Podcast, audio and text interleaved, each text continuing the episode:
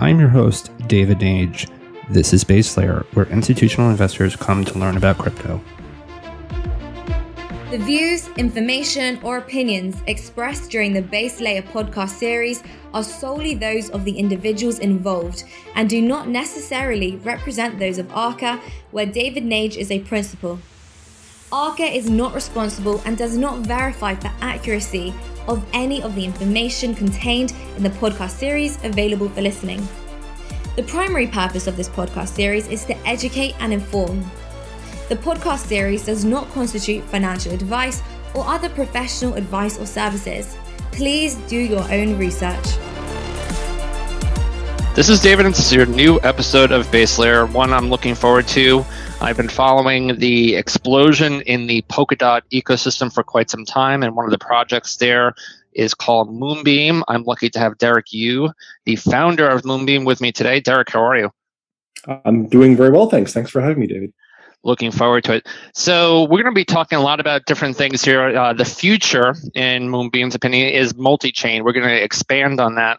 What that means for Ethereum compatible smart contract parachains on Polkadot, what all of that means. Uh, but before we get too far into what Moonbeam is and what you all are doing there and why it's important, we always like to talk to our founders about what they did prior to this. Uh, you were at Fuze for a very long time.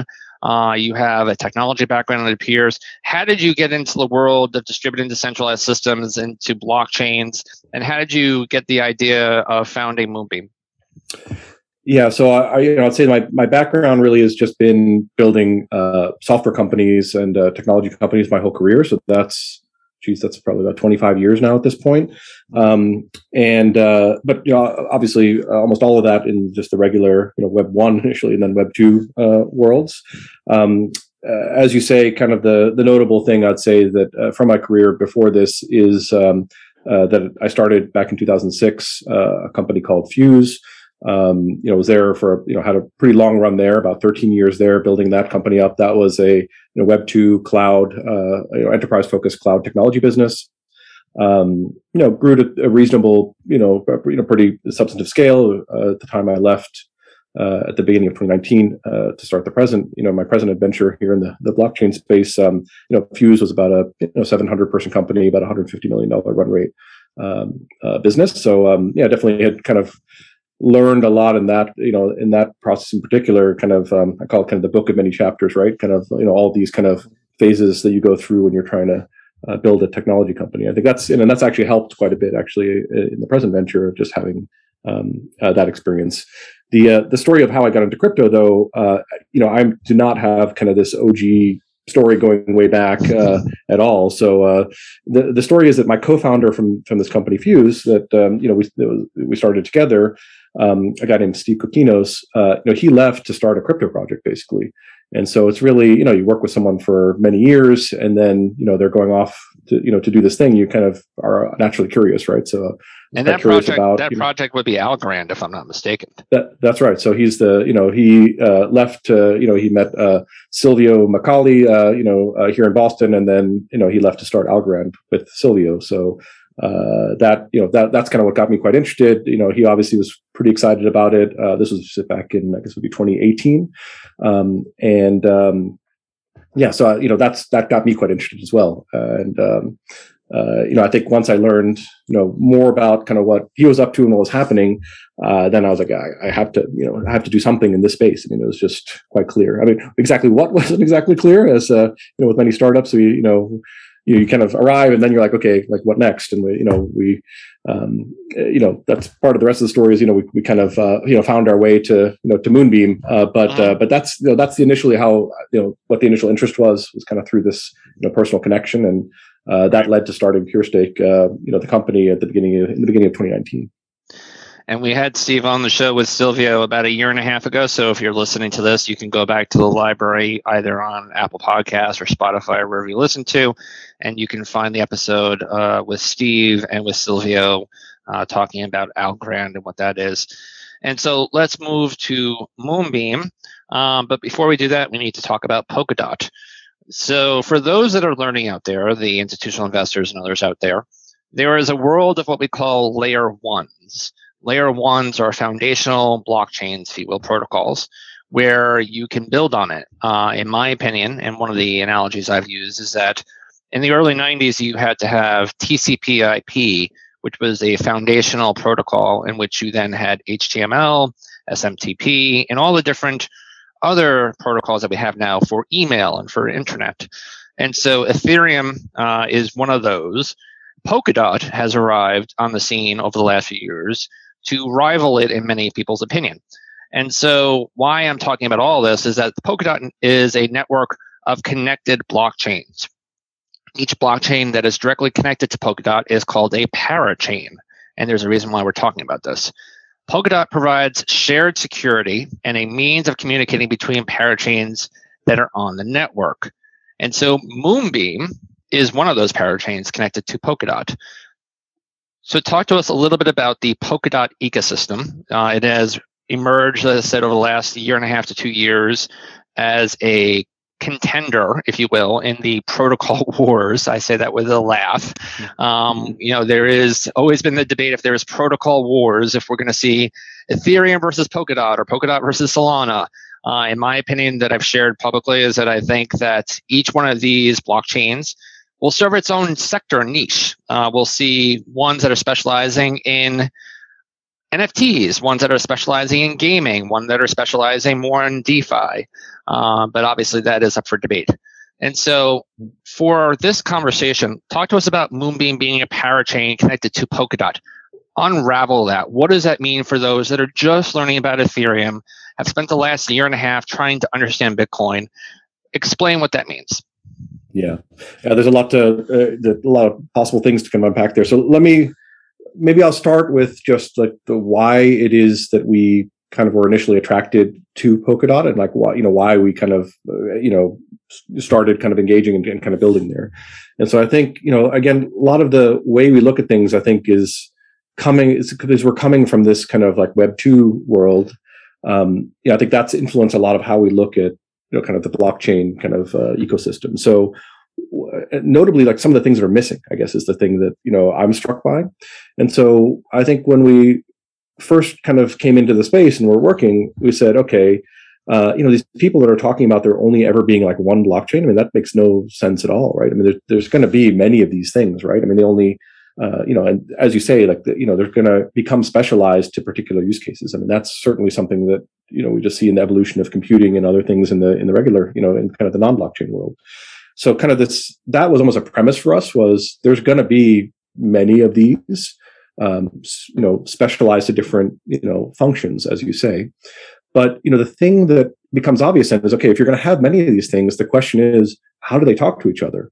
Uh, you know it's not that interesting if you have you know a bunch of systems that are kind of all isolated like all islands onto themselves so you know what's the networking layer like what is you know how do you basically exchange information or interact like between these things and so that was kind of the lens through which we looked at this. And then we said, okay, well, who's kind of working on that problem? And I think you get led pretty quickly. There's not that many, you know, um, projects that kind of put this kind of networking like at, you know, in in as a core part of like what they're doing. And you know, Polkadot is, uh, I would say, one probably the best example of of that, right? So they kind of have this vision of um, enabling people to create specialized blockchains that you know are are sometimes purpose built or kind of you know optimized for certain functions but then providing this kind of networking layer where those specialized blockchains can communicate with each other. So I think that idea, I mean, I think to me, that's the core Polkadot kind of value prop or kind of like their, their vision. And that was quite attractive to us. Mean, I think we kind of bought into that from the start. And so that's why we, we engaged in the first place with, you know, into this like Polkadot ecosystem. So then, of course, the next question is, well, what is it? What's our specialized chain going to be? What are we going to do uh, that's, you know, that's useful like in this ecosystem? and that's where I think just kind of working, uh, you know, in Polkadot, they, they provide this uh, this thing called Substrate. So Substrate is this framework that um, you know the company Parity, that's you know uh, uh, one of the entities kind of behind the Polkadot. You know, they offer this basically development toolkit as this kind of way to build uh, you know blockchains uh, in in the Polkadot ecosystem, and it's, it's quite powerful, right? So I think um, you know for people that are building blockchains from here on out they're undoubtedly going to use i mean there's only a couple choices but you know use something like substrate this kind of framework that kind of um, you know dramatically reduces the amount of work you have to put in uh, to build a blockchain. I mean, building a blockchain right. from scratch is like a huge effort, right? I mean, that's like a you know multi-year effort with let's call it like a thirty-person team, forty-person team. You know, using one of these frameworks, you probably reduce it down to you know, I would say probably 10, 15% of, like, of the effort. I mean, it's a massive reduction. And it's right. kind of similar to what I saw like in the early days of the web where, you know, in the early days, you like rolled everything by hand, like you built all these like low level things, but then, mm-hmm. you know, these frameworks came along that made it like much, much easier to build web applications. So it's the right. same, same thing idea. So, um, so we started working with this. And I think what we realized, we said, this is like very, very powerful and, um, you know, uh, it makes sense for us to use, but we kind of also realized that it wasn't going to be a good fit for everyone, right? Because you're still building, you know, even if it makes it much, much easier, you're still building your own blockchain. And that's not a good, you know, that's a good fit for certain use cases, but not a good fit for all use cases. So I think that's where we saw the opportunity to say, we should build one of these chains, but offer this kind of higher level development experience, this more smart contract like development experience, because that's what a lot of developers coming from Ethereum and other, you know, other systems are kind of already familiar with working in that mode. Right. And so that's the kind of opportunity we saw. Like we were like, we, you know, we think that there's an opportunity to kind of, you know, create the specialized chain, but have it become a developer platform that offers a familiar environment to existing, you know, blockchain developers. And everyone who listens to me knows I love analogies and metaphors to try to make it a little bit more simple. And you started getting there, and I wanted to interject, but then you were going on to a few other really, really great points. But the way I like to think about Substrate is and you were alluding to it back in the day before 2006 give or take if you wanted to have an online presence you would have to have html and css and python coders with you. You'd have to obviously have them on on contract to uh, build your e-commerce website um, in all those different capacities and then all of a sudden, Wix came about in 2006, give or take. And all of a sudden, a, a retailer could go there and design their website, a few point and click, you know, pieces there. Of course, you can obviously add CSS or other different languages to make it a little bit more sexy, if you will. But the basics were there and you could get started. And you didn't have to start from ground zero. And that's kind of what Substrate is, in my opinion, is similar to Wix and if you look, there are, if you Google this, if you're listening, you can Google the amount of websites uh, and internet traffic there was over the course of the last 20 some odd years. And as I said again, Wix, I think, came out around 2006. And if you see it hockey sticks up, that all of a sudden you had massive amounts of e-commerce sites and everyone was building their their presence online. And so I think what you're alluding to there makes a lot of sense because it was convex. It was very difficult over the last two to three years. If you wanted to build a blockchain based presence, not very easy. And so Substrate definitely does that. And so I want to shift a little bit more to specific you know, specific things about Moonbeam. And so you talk about this um, on your site, and there's lots of great information. I will make sure everyone goes to your site to learn more. But it says who is benefiting from Moonbeam? And so there are existing Ethereum based projects that can move portions of their existing workloads and state off of Ethereum layer one with minimal required changes. Talk to us about why that's a value proposition and how that really feeds into things that have been talked about over the last you know six months.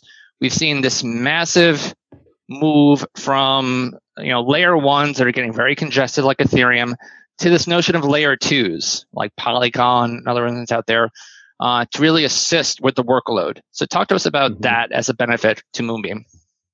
Yeah. So, um, you know, w- what was clear to us that is that there was this opportunity to create a higher level developer oriented platform within Polkadot.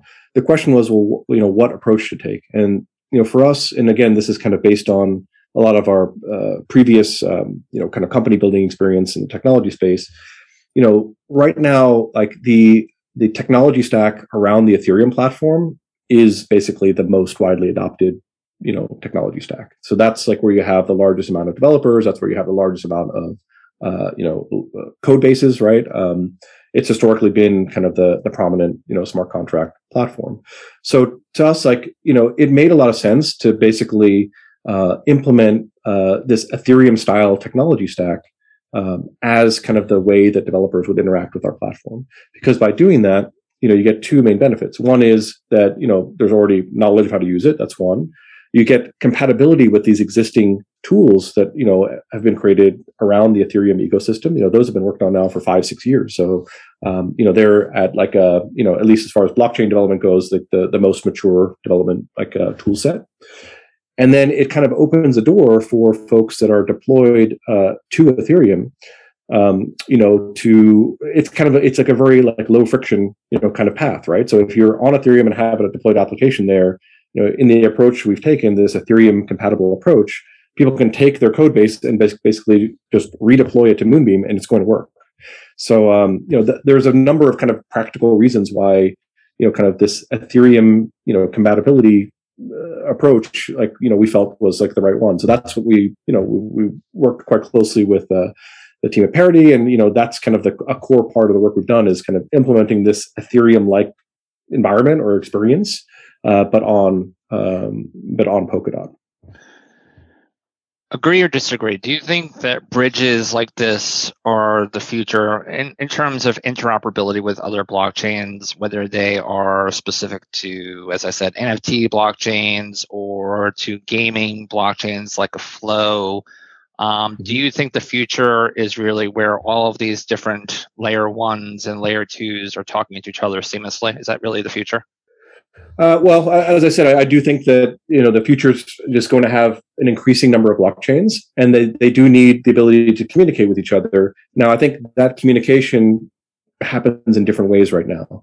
Um, so, um, you know, for a lot of like the cross-chain communication happening right now, it's kind of like layering on top of the base layer protocols that you were kind of talking about before, right? So you have these the concept of these bridges. You have uh, different kinds of techniques. There's actually quite a bit of um, you know uh, different experimentation and innovation happening in this area, but there's mm-hmm.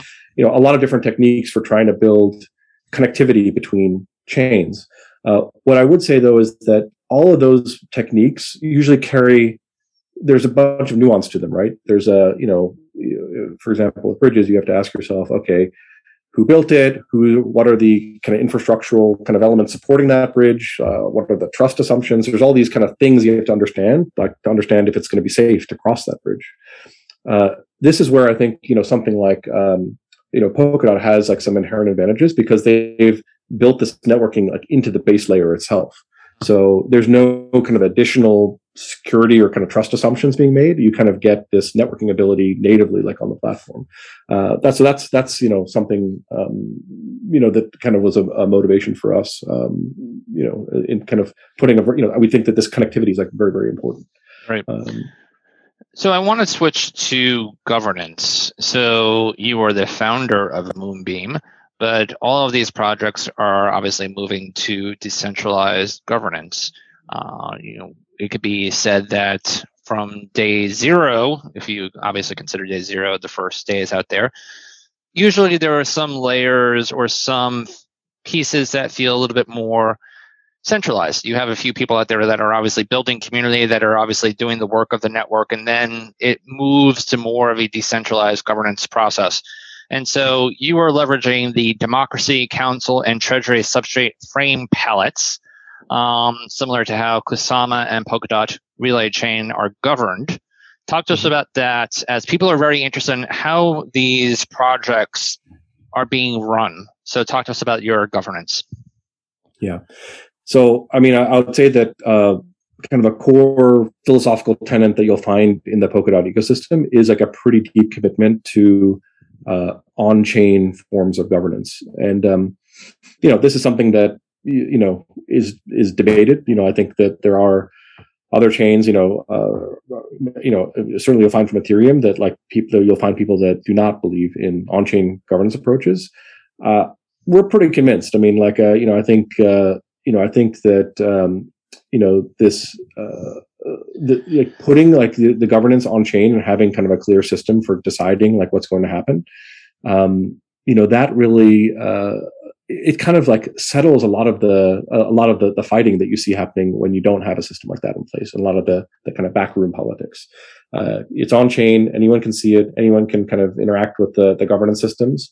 And you know it is a token weighted generally right? So it's you know you have to express yourself like with the the tokens of the network. That becomes a, a key kind of utility of the tokens is being able to participate and express um, you know express yourself in this on-chain governance process and I think for us, so it's kind of this clarity of this of uh, you know uh, how key decisions are going to be made. That's uh, very important.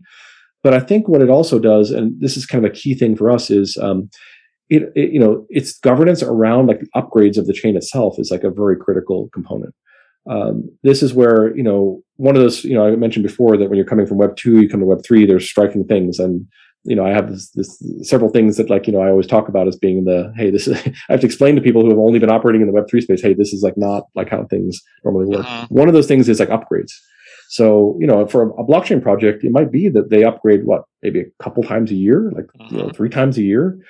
And, you know, this is what I sometimes explain to people who you know, haven't worked in some of these web, you know, in a regular web two company, it's like, you might have three deployments a day, basically. Like, you know, and, you know, some of the larger companies, you know, you start and on day one, you do a deployment. Like, so, uh, you know, I think kind of by using these on-chain governance mechanisms and you know and using them to drive upgrades, you know, that's a way you can achieve you know higher velocity. Like you know, you can kind of um, you know, are you're able to basically like evolve your chain like faster and you know that's quite important because this market is changing like so quickly basically that you need this like ability to kind of like react to what's happening in the market and kind of um, you know kind of respond to you know users that are trying to deploy to you right? And so right. that's something that's quite attractive like uh, you know to, to us.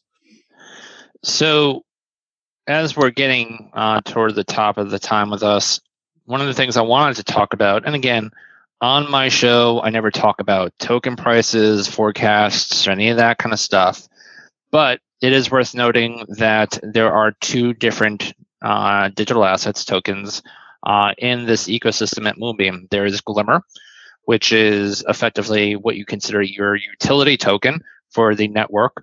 Um, and then there is Moonriver, which uh, you talk about also as a utility token.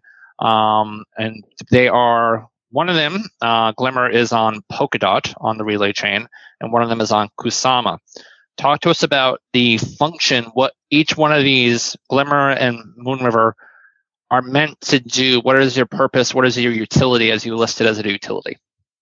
Yeah, so uh, you know, I already mentioned you know one important one is this governance function um, know, that, right. that, I mentioned, uh, but there are two other uh, very important parts. So um, you know, the other part I'd mention is that uh, there is a uh, kind of staking system uh, that is on the platform that drives the kind of the decentralized block production of the network, kind of the infrastructure of the chain. Uh, so that is uh, another important utility is basically this system that uh, allows us to have an open and permissionless set of uh, what they call collators, which are the block producers in our uh-huh. system. Uh, that uh, are basically responsible for producing producing blocks. So that's another key thing. But the most important and probably the thing that you know most people will kind of immediately understand is you know we have this Ethereum like system, and we've gone to great lengths to be you know as Ethereum like as possible. So we you know our token uh, the token also does serve kind of a similar uh, function as ETH does on Ethereum. So you use it um, as gas uh, when you're sending you know when you're executing smart contracts as an example. Um, so that's you know uh, a third and probably uh, in some ways the, the most important of the utilities is that it's used to provide security for the system, um, you know, to meter smart contract execution. Got it. So as we're, as I said, uh, we like to keep the shows around 30, 35 minutes so people can get excited and then do their own homework on this. One of the things I wanted to give you some time to talk about is uh, the next six to 12 months. You had a lot of things that happened in June um, which of course you can tell people about now. Uh, but there were some obviously some events that happened in June. But what's some of us? What should we look for for the next six to twelve months in terms of deployment and development? Any new uh, kind of strategic uh, initiatives that you all are working on there? Yeah, I would say that you know obviously we have been working on the project for a long time, so we're just now getting to the uh, the live deployments of the the the two value bearing networks. Uh, uh, that we'll be launching. So one of those is uh, Moonriver, as you mentioned, which is on the Kusama network. The other one is Moon Beam, which is on the Polkadot network. Uh, so that's happening in the next uh, in, in the next uh, few months. Both of those networks will be operational. The Moonriver one, um, you know, we're about uh, you know, we're only like a, a, small number of weeks away, about four weeks away from that being fully operational. Um, so, you know, that's been exciting for us to kind of get to, you know, get to that important milestone, like in our development process. But what, what I'd say is I'm, I'm most interested in and most bullish on kind of the, the way forward, like, you know, post kind of launching these networks. Um, you know, a couple things I've mentioned here. One is that, you know, we continue to see this, like, you know, a pretty high amount of interest uh, in teams that are pursuing this kind of multi-chain deployment strategy. So, you know, there's a lot of teams now that may have started on Ethereum, but now they're expanding to new chains. And in particular, they like, uh, you know, expanding to Ethereum compatible chains because that means that, you know, they don't have to, you know, re-engineer their, their, uh, their protocols. They, they can just deploy them kind of as they are. And so you've seen that, I think that there was a, earlier this year, there was, you know, a large amount of movement to BSC. Uh, more recently, it's been to Nomadic now Polygon, right? As uh, you know, had a lot of activity. But I think um, you know we're uh, quite well positioned to also pick up you know a lot of activity. Um, you know, once we launch, and in particular, even within that, I'd say that I'm probably most bullish on uh, the emergent DeFi ecosystem on both Moonriver and Moonbeam, where we have already like quite a number of partners, uh, you know, in this area, and I see we have you know, this great opportunity to kind of bootstrap this entire DeFi ecosystem, um, you know, on both Moonriver and Moonbeam. And so that's that's kind of what I see as the, the kind of the key um, the key kind of like exciting thing happen that the you know we're working on and it's happening uh, post launch of these networks. Very good. Where can people find out more about Moonbeam and your efforts there? Yeah, I would say that uh, you know probably our, our, our website is a great place to start. So that's moonbeam.network. Uh, uh, we are also uh, quite active on uh, Telegram and Discord. I'd say you know, Telegram for the more general questions, but Discord is where uh, we engage in technical discussions with uh, you know protocol development teams and you know other kinds of, of technical folks. Great. This was Derek Yoo, founder of Moonbeam. As I alluded to in the Polkadot ecosystem, there has been a fervor of, of action over the last few years and uh, there is a lot of interest, uh, as I said again earlier on in the show, in this idea of layer ones that are going to be specialized, that are going to provide sector growth that we see either in NFTs and gaming and DeFi, and anything else that happens over the course of the future here. So, Derek, thank you for coming on. Hopefully, we can have you on again soon, and uh, we'll be catching up soon. Take care. Thanks so much for having me, David. Thanks for listening in to Base Layer. If you like the show and all the different guests that we've brought on, please give a like and subscribe on Apple or Spotify or wherever you do listen to the podcast.